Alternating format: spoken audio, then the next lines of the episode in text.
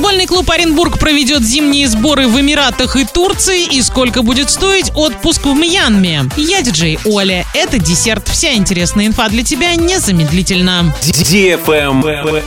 News. Футбольный клуб Оренбург проведет зимние сборы в Объединенных Арабских Эмиратах и Турции. Запланировано 11 контрольных матчей, в том числе с московскими ЦСКА и Динамо. В Оренбург команда вернется в конце февраля. Первый официальный матч Оренбург сыграет 5 марта.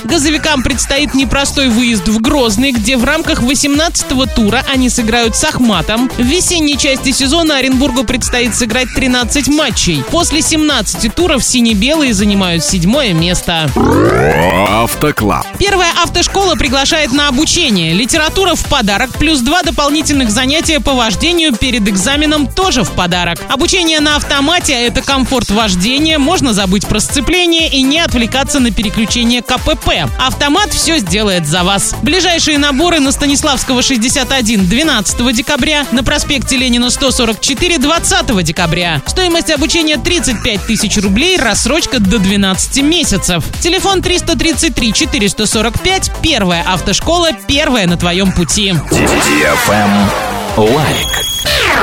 Эксперты рассказали, в какую сумму обойдется отпуск в Мьянме. Туристы, как правило, выбирают комбинированные программы, сочетающие в себе экскурсионный и пляжный отдых. Ситуация сейчас в стране спокойная, путешественникам совершенно ничего не угрожает. Стоимость путевок стартует от 119 тысяч рублей с человека без перелета. Добраться можно на лайнерах иностранных авиакомпаний со стыковкой в Дели, Стамбуле, Катаре, Бангкоке, Абу-Даби. Цены начинаются от 54 тысяч рублей в одну сторону. До конца года между Россией и Мьянмой появятся прямые рейсы. Для въезда нужна страховка, сертификат о вакцинации или отрицательный ПЦР-тест не старше 48 часов. По прибытии необходимо сдать экспресс-тест на COVID-19. Виза для поездок сроком до 30 дней россиянам не нужна.